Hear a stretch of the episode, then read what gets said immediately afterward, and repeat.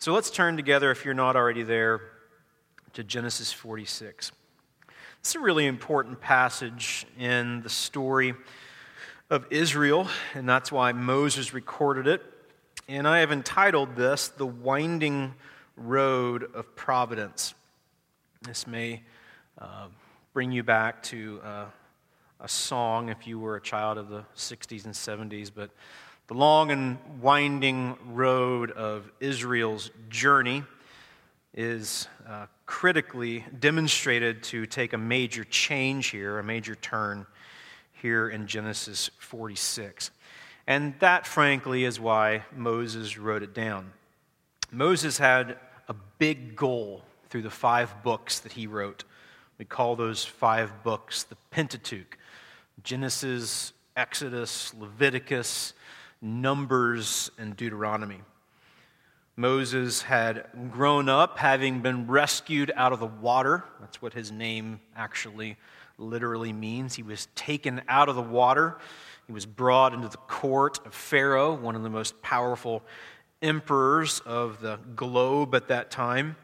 Eventually, through circumstances, he had to leave the royal court and he was basically put into obscurity, where God, if you will, discipled him, prepared him, so that as an older man he could go back into the land of Egypt, not as a favored son of the empire, but as an outcast, to lead out the slaves, to lead out the outcasts.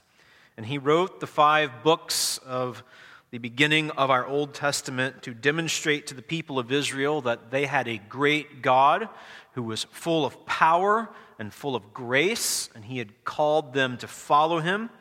He gave them a covenant whereby they could relate to him, understanding him, maintaining fellowship with him. And the book of Genesis, in particular, demonstrates how from the very beginning there is one God who made all things and he made Israel his particular possession so that he might bless her and through her bless the entire globe. These promises show up very clearly in Abraham, the father of Israel.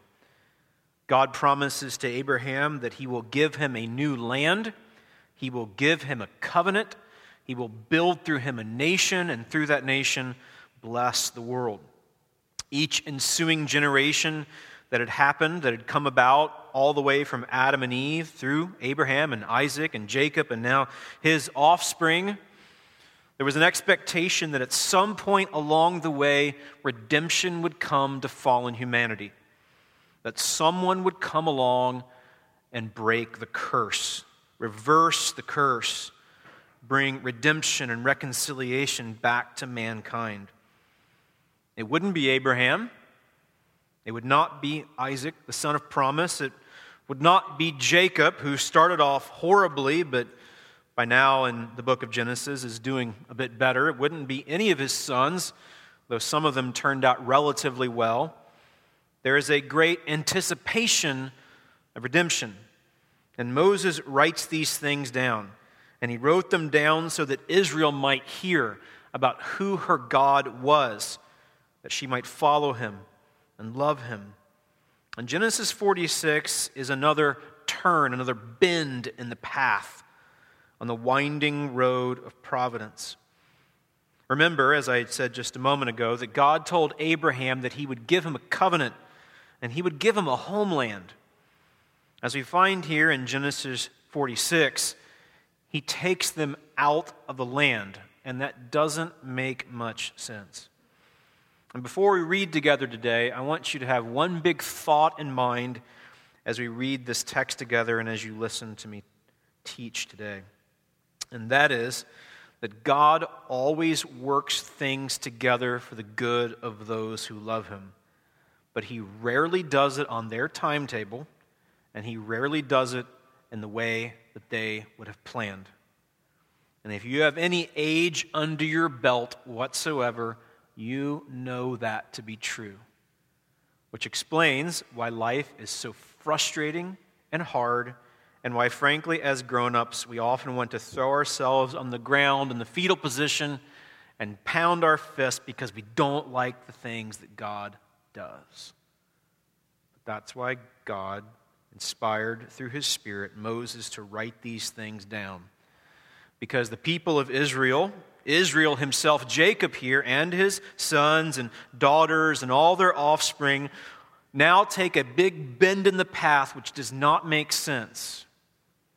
And when Moses wrote these things down for Israel, things were happening to them that didn't make sense. And all kinds of things happen in our lives that just don't make sense. But through all of it, God is good, God is powerful, and God is at work. And this text will prove that to us. Let's read together. This is the eternal word of the Lord. So Israel took his journey with all that he had and came to Beersheba and offered sacrifices to the God of his father Isaac. And God spoke to Israel in visions of the night and said, Jacob, Jacob, Israel's other name, of course. And he said, Here am I. And then he said, I am God, the God of your father.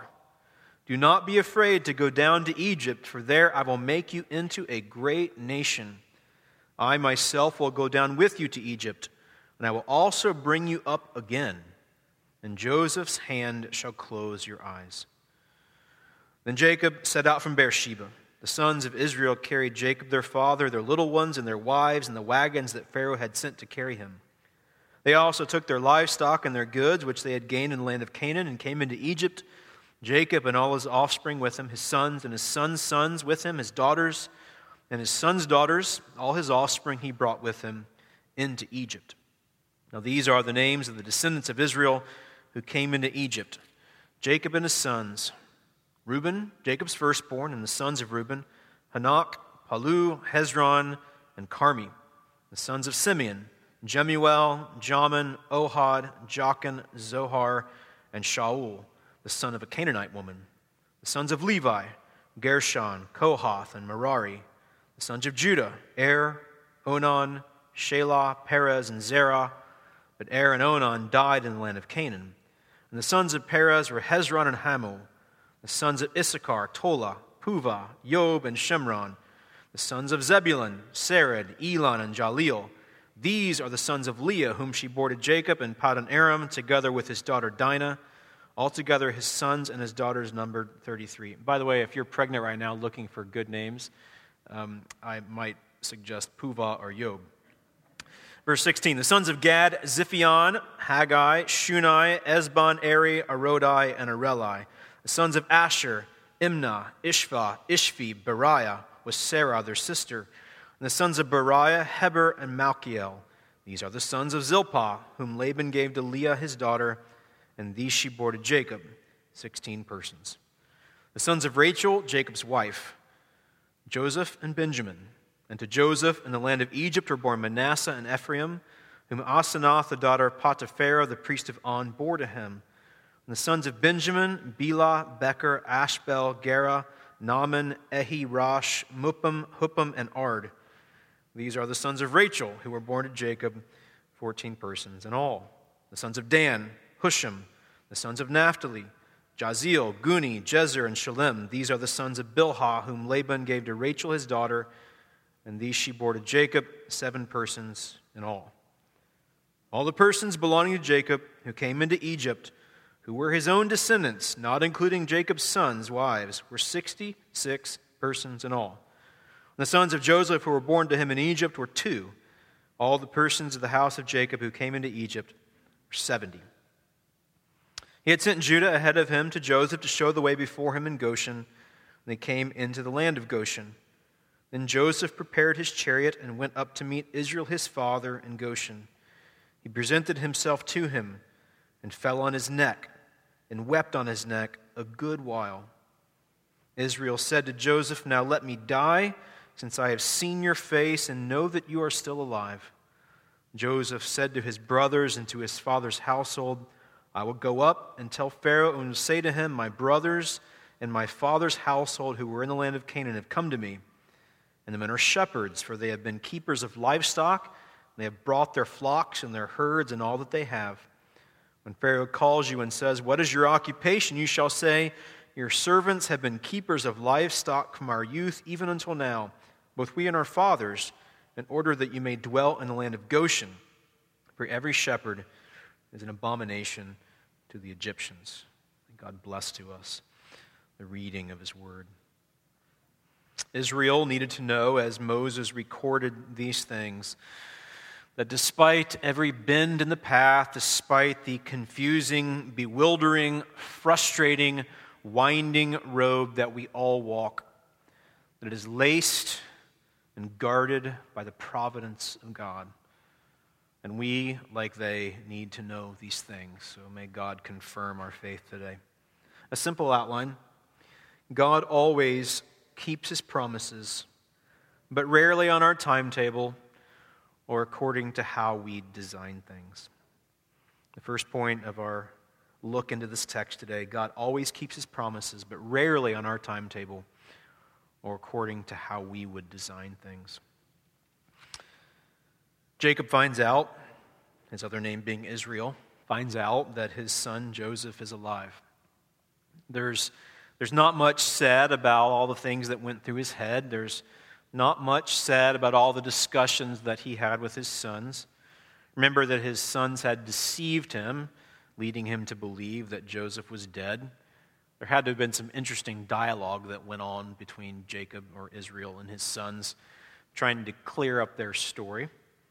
There had to have been an overwhelming amount of emotion that had gone on because, of course, Joseph was Jacob's favorite son.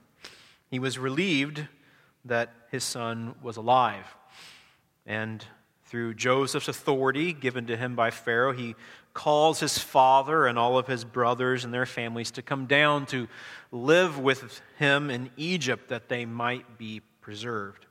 And therein lies the chief point of providence in this entire text that God is going to preserve Israel, that he will not let her die.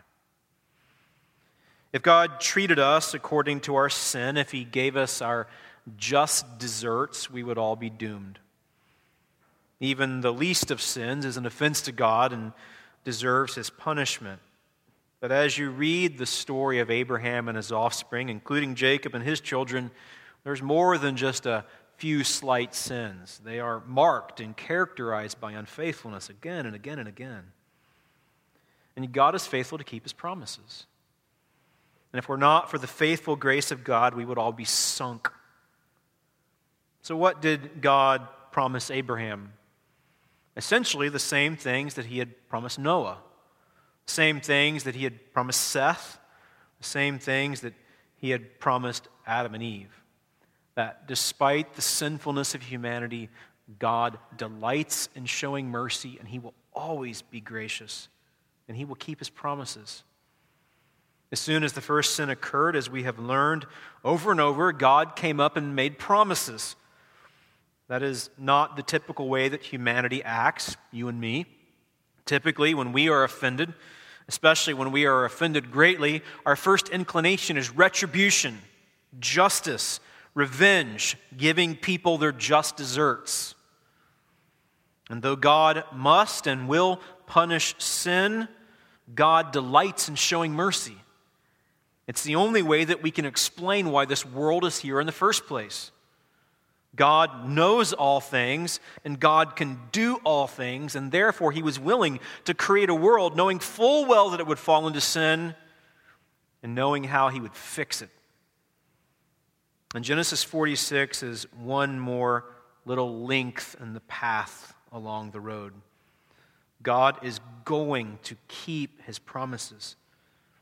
But Jacob, Israel, had to have wondered how that was the case. He comes now down to Beersheba, where his grandfather had made sacrifices to God. Beersheba eventually became the southern border of Israel. So Jacob now comes to sort of the, the southern marker of the land. It's kind of like whenever you leave Ohio, there's like a final sign that says, hey, you're leaving the heart of it all. And then you go into Indiana, which none of us like, of course, because we're Buckeyes. And there's like a you know visitor center there, but it's not as good as your homeland. That, that's what happened with Jacob. Jacob's going down to a place that he knows there's supposed to be a place of refuge, and God's going to protect him there, but he's leaving home. And he had to have wondered God, part of the things that you promised our family is that you would give us this land, that, that this would be the place that you would grow us into a nation, that this will be the place of redemption, that, that you'll bring us hope and promise here, and that through us you'll bless all the nations. Why are you taking us out? Jacob also had to have wondered why God allowed him to miss all those years with his favored son years of loss. And in the unspoken dialogue that had to have occurred between Jacob and his sons, he had to have wondered why they had treated him so treacherously. Now, despite the fact that he finds out that his son Joseph is alive, that despite the fact that he finds out that they're actually going to be able to survive because they're going to go down into a land that has plenty, and because his son is second in command, they're going to have more than plenty. All the while, what Jacob had to have been feeling here was a sense of loss and a sense of bewilderment, of confusion. I think our lives are often like that. We live in the tension between what we know to be true and what we've experienced in the past and what we've read in the Bible. On the one hand, that's one big category. What we know to be true through personal experience and what we've learned. But on the other hand, what we're currently experiencing.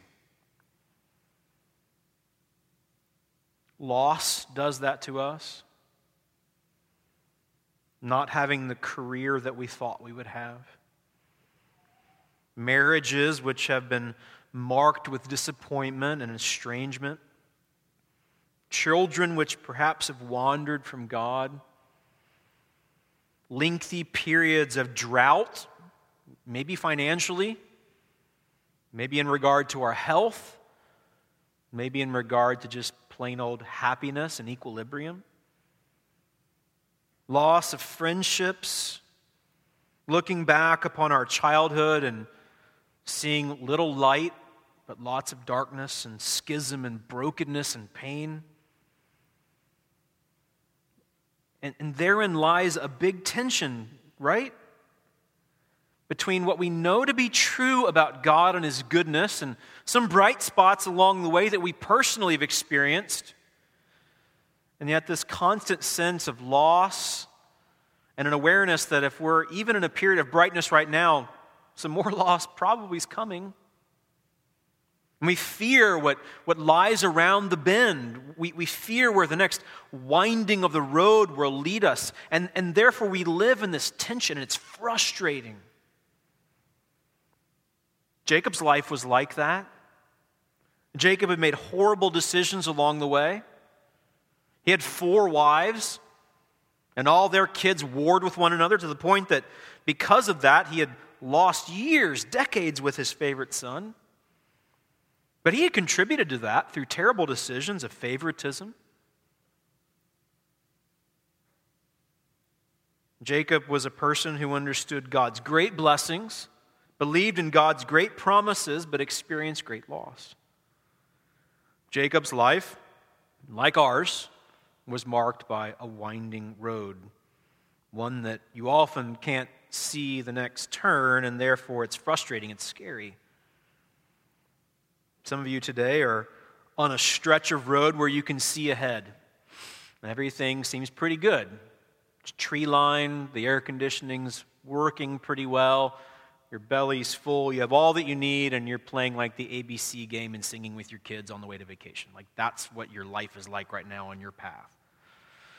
Some of you today, you're on one of those mountain passes, and it's bendy and windy, and you can see over the guardrail, and if you make a wrong turn or if the road gets icy or treacherous, you're going over the edge and it freaks you out.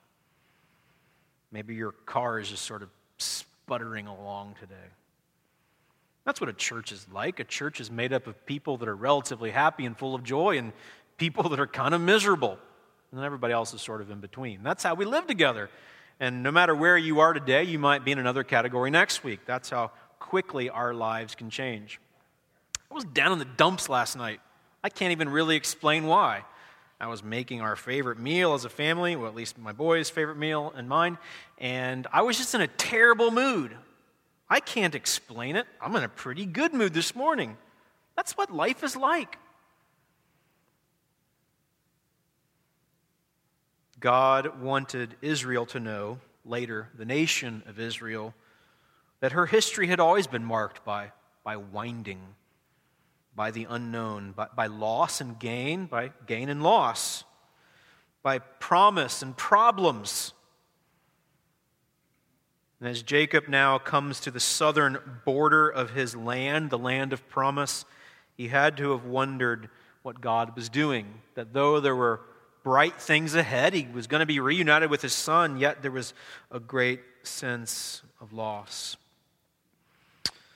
But I want to say to you again that God always keeps his promises. But it rarely happens on our timetable, and it rarely happens according to how we design things. Which demonstrates just how prideful we are, right?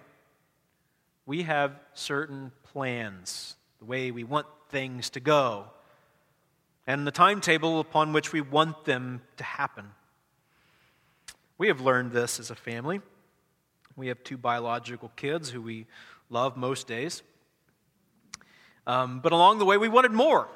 But for years, God didn't give us those kids. And we had a lot of pain along the way, a lot of horrible moments trying to decide what God wanted for us next when He didn't answer the longings of our heart. Most of you know our story. Along the way, we decided to adopt. We thought we would have um, some kids home in about a year from another continent, and now we're over three years in, and they're not home yet. There have been lots of tears along the way. Just this last week, most of you know, we had the opportunity to fly to Ethiopia to meet our two new boys. I, I can't tell you how surreal it was to meet two little humans who had only seen pictures of us, who uh, walked up to us like they'd never seen us before, like proper strangers, and and I could show you the video if some of you are interested. You're welcome to see it. But, but um, our older one, our older adopted son, walks up to his new eight year old brother and shakes his hand. It was really kind of surreal, you know? It's like meeting somebody in the market somewhere.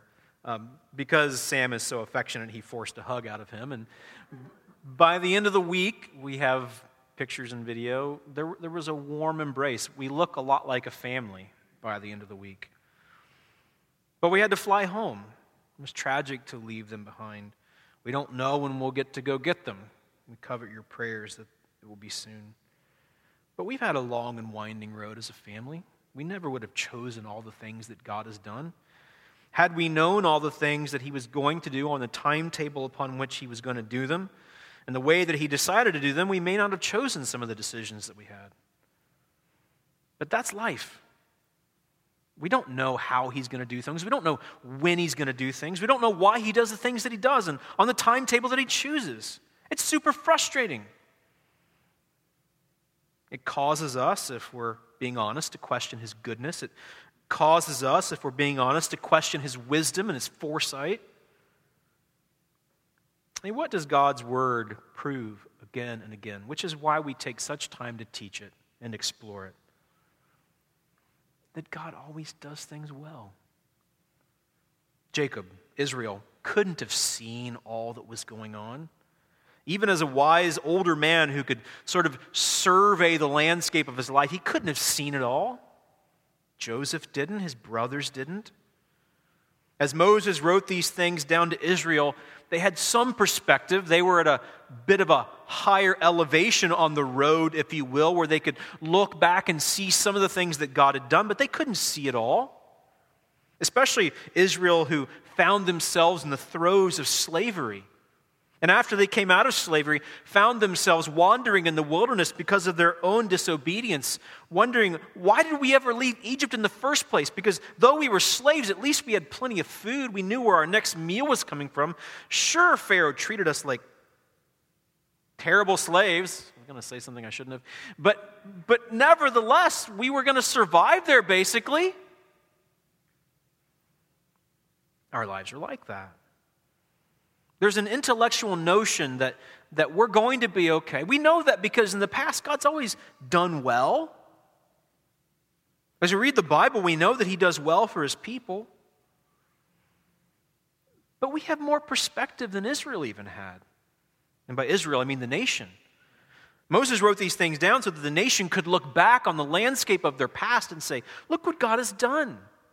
God was faithful to Jacob, Israel, the man. And Moses is telling his people, by extension, God will be faithful to us, Israel, as a nation, because he's always been.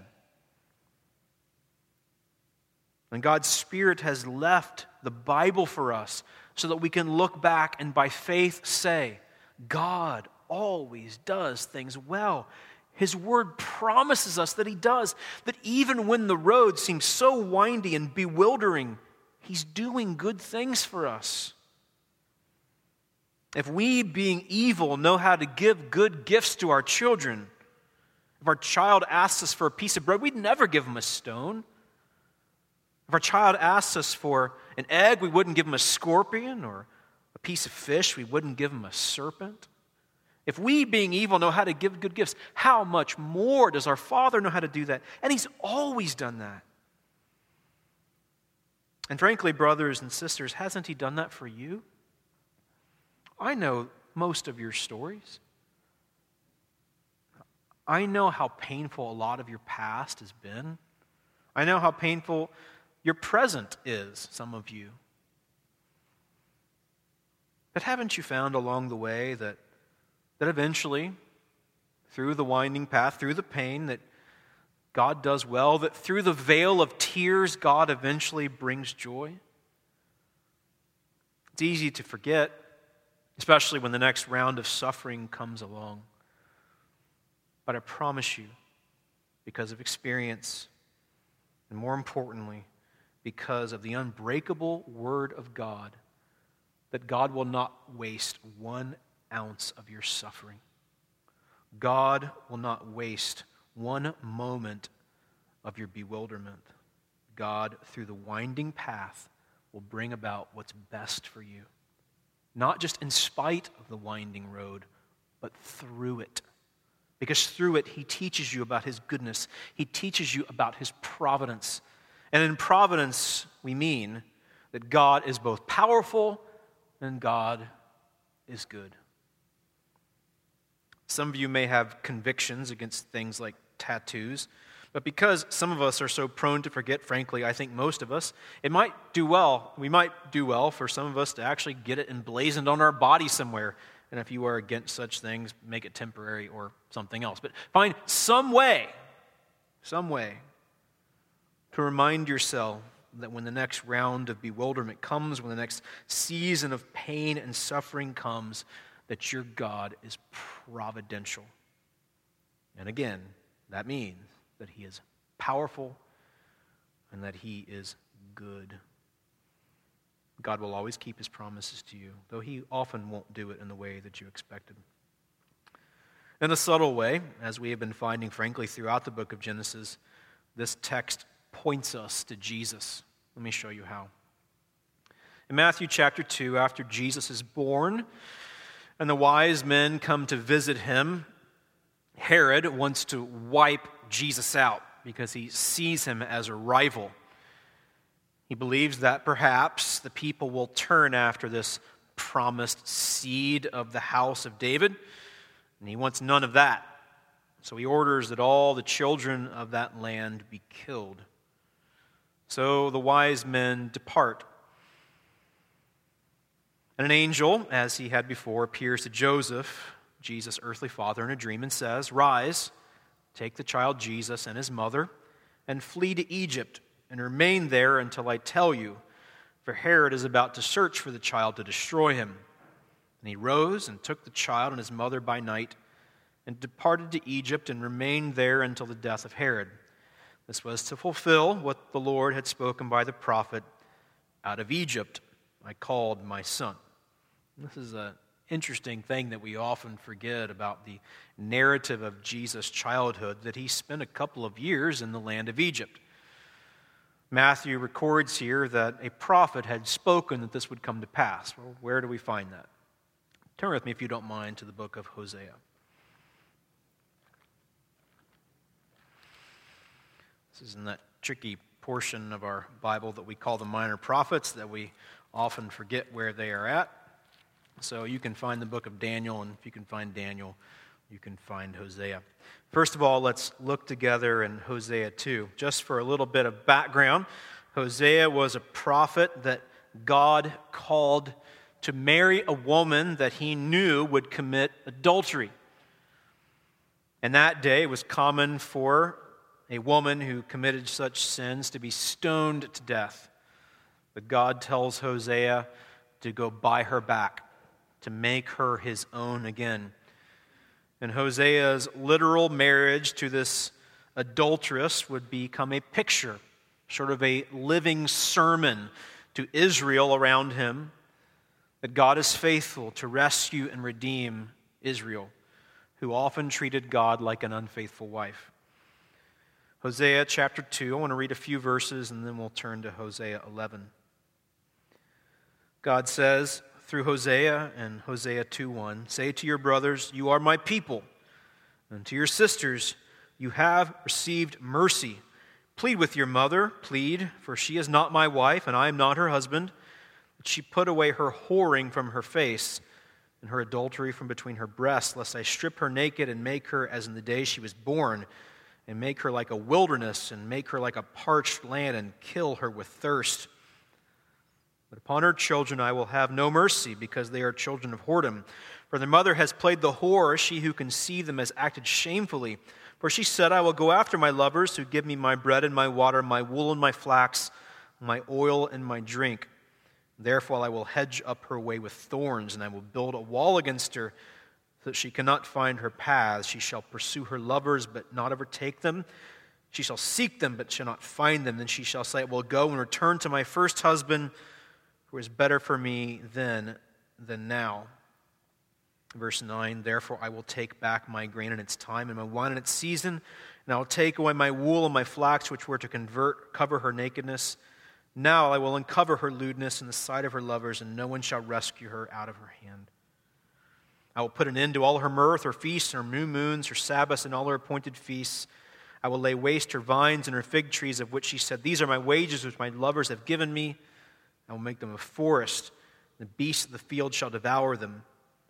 I will punish her for the feast days of the Baals, when she burned offerings to them and adorned herself with her ring and jewelry, went after her lovers and forgot me, declares the Lord.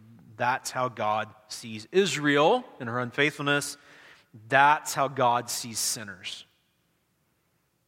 But that's not how God leaves things. Verse 14. Therefore, behold, I will allure her and bring her into the wilderness and speak tenderly to her. And there I will give her her vineyards and make the valley of Achor a door of hope. That is where Achan was stoned to death and all of his family for hiding some of the stuff that they stole. And there she shall answer as in the days of her youth, as at the time when she came up out of the land of Egypt. In that day declares the Lord, you will call me my husband and no longer will you call me my Baal. What's God going to do for Israel? Under the prophecy of Hosea, who lived a tragically difficult life, he is going to take unfaithful Israel and make her his own again. Look in Hosea chapter 11 with me, please. In Hosea 11, verse 1, the prophet records When Israel was a child, I loved him, and out of Egypt I called my son. Why does Moses write down the things that he does in the book of Genesis?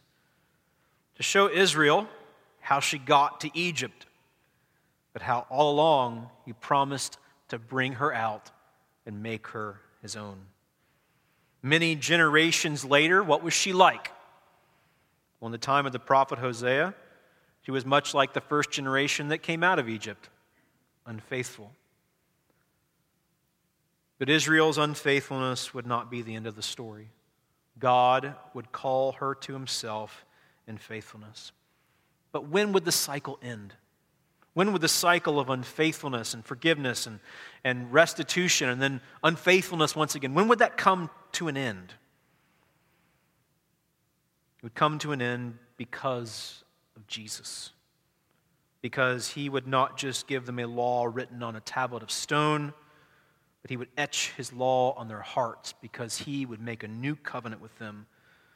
He would die for them and take their place and become their substitute taking away their sin, punishment, and death, instead offering them his righteousness and life and the promise of being adopted into the family of God. And all those who turn to Jesus, the cycle ends. And one day, Jesus will call all of his people to himself. We see this in Hosea 11:10. They shall go after the Lord, he will roar like a lion. When he roars, his children shall come trembling from the west. That happened to some degree as Israel came out of exile, but it will happen, of course, as each unconverted person lost in rebellion turns to Jesus. And one day, when he calls all of his chosen ones to himself and seals us to himself, and we live eternally with him in his kingdom. So you see, as we learned on Easter Sunday, Resurrection Sunday, as we studied from Luke 24, Jesus unfolded to the disciples on the road to Emmaus how, beginning with Moses, all the Old Testament speaks about him, whether explicitly or implicitly. And here in Genesis 46, we find an implicit mention or reference to the person of Jesus. How God would take his people down to Israel, preserve them, and bring them out, and through them bring blessing to the world just like God would take his own son, preserving him from death and destruction from Pharaoh's hand in the land of Egypt, and then bring him out back to Israel, and through him bring light to the world. Jesus was the fulfillment of all the things that Israel failed to be. And as we read the book of Genesis here in Genesis 46, we find that Jesus is our hope. I tell you, that whether explicitly or implicitly, the promise of Jesus, the Redeemer of his people, is everywhere, even in a text like this. And though Jacob didn't know it, as he came to Beersheba and eventually down into the land, where at the end of the text we find him reunited with his son in a warm and long embrace, this would not be the final stage for Israel. The final hope for Israel would not be Jacob, it wouldn't be Joseph. It wouldn't be Joseph's sons. It wouldn't be David. It wouldn't be Solomon. It wouldn't be Hosea and the promises temporally that he gave to the people of his time. The final hope for Israel would be Jesus, the Son of promise, the one whom God preserved and through whom would bless not only Israel, but the world, fully keeping his promises to Abraham. God always keeps his promises not on our timetable, and not according to how we design things. And that's how Jesus was. God didn't do things in a way that Israel expected, nor on the timetable that they expected, but he kept his promises. And if he didn't spare his son and brought him to his people after millennia through lots of bends in the path, he will not withhold any good thing that you need. I promise you that. And as a response, I think the second major thing we find in this text is that because he is trustworthy, and we are prone to doubt, because both those things are true, because he is trustworthy and we are prone to doubt, we must seek him with hearts of submissive trust and gratitude. You find here in this text that Jacob has all this family. It's not a great nation yet. She would become that later. When Moses recorded these things for the people of Israel, she had grown into a relatively strong nation, at least numerically. But God had blessed Jacob, which is rather striking because Abraham looked like he would never have a kid. And then he did, and then he had some kids, and then they had kids, and now they're at least a relatively big family, enough for a pretty big family reunion if they got together. And as Jacob takes his relatively large family now and all the stuff they had, for they were very wealthy, what do we find Jacob, Israel, doing here at the beginning of this text? He comes down to the southern border and he makes sacrifices. And we shouldn't just skip over that. This is significant. Why did he do that? His sacrifices, I think, say two things to us. First of all, they were expressions of thankfulness that God had preserved his family and would continue to do so. It was Jacob's way of saying to God, Thank you for what you've done. but they were also forward looking. They were expressions that he would continue to trust God. So, through these sacrifices, Jacob is saying two things I'm grateful for how you've preserved us. And then, secondly, I'm believing that you will continue to do that very thing. What happens every time we get together? We, we don't build altars of stone and pour oil on them and sacrifice a goat. If we did that, the cops would be here. They would think we were lunatics. But in a sense, that's what we do every single Sunday. It's a sacrifice of worship. Because our paths are windy, because we're often marked by bewilderment and, and distrust, and, and we can't see our way ahead, yet we gather together again. And we're saying, Thank you for how you've preserved us, even through the winding path. And despite the fact that I can't see around the next bend, I'm trusting that how you've always protected your people, as you've always provided for us, you'll do it for us again. And what's the chief reason we know that? Because through the winding path of Israel's history, he kept his promises of redemption. How can you know? How can we know that as we gather week after week after week as a covenant body of people, how can we know that he will preserve us, that he will do well, that it will all work out in the end? Not because we hope so, not because we're strong, not because we're clever. It's because of the gospel. The gospel is the promise of God, the unbreakable promise that despite the fact that we can't see the way ahead, that we're going to be okay. So Jacob sacrifices here. He didn't see the way ahead, and he had lots of pain from the past but he saw some of the design of God. And he believed that though he couldn't see the way ahead, that God would keep good design, that God would take care of his family. And so he sacrifices. And so, my loved ones, because your God is trustworthy, and because we collectively are prone to doubt, we must seek him with hearts of submissive trust and gratitude. It's not easy to come together on a weekly basis when you don't feel like it. It's not easy to come to small group and, and interact with your brothers and sisters when you don't feel like it. It's not easy to read God's word on a consistent basis in private worship or with your family when you don't feel like it. But I'm telling you that God has designed corporate worship, small groups, private time with Him, so that your faith might be renewed day by day by day. And the reason that we turn outward is because we learn to trust ourselves. We think that if we'll do so, that, that life will work out okay. But we know that never works. We know it always ends in, in frustration and pain. And God, through our circumstances, continues to call us back to Himself.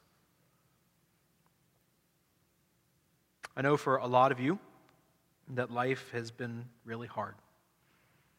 I know that the path has been more windy for you, for some of you, than others. But I say to you something that I think you know that though you are prone to doubt, your God is always trustworthy. And He's brought you to this place, and He will lead you home. Turn with me, if you don't mind, to Hebrews 11. Many of you are pretty familiar with this text, but it's really relevant to what we're talking about today. Hebrews 11, beginning in verse 13 the writer records, These all, these are the patriarchs in Israel, these all died in faith, not having received the things promised, but having seen them and greeted them from afar, having acknowledged that they were strangers and exiles on the earth. For people who speak thus make it clear that they are seeking a homeland.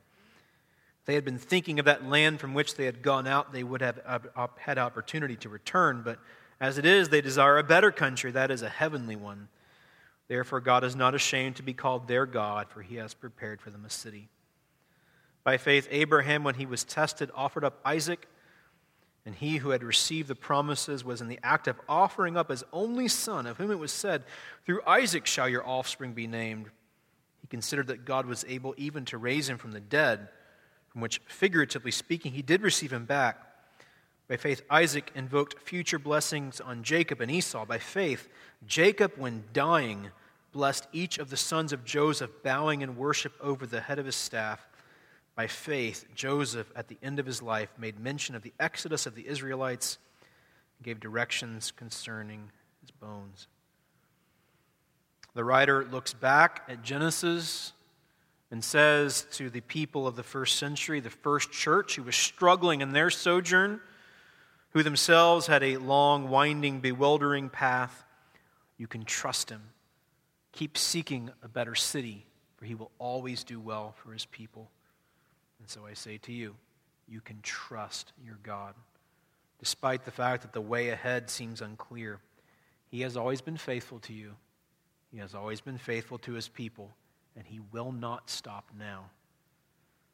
God always keeps his promises though rarely on our timetable and rarely according to how we design things.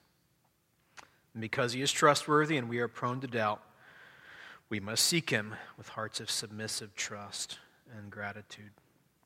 If you're having an awesome day and a really awesome week, maybe this text doesn't touch you quite so deeply. But some days are coming that won't be so awesome. So tuck this away for your future faith. For those of you who are struggling deeply today and don't know the way ahead, financially, familially, relationally, or whatever the other case may be, you can trust Him. And though you are prone to doubt, He is trustworthy. He will lead you home, He will take care of you. And we know this because He's given us His Son Jesus, and we can trust Him now and for forever. Let's pray.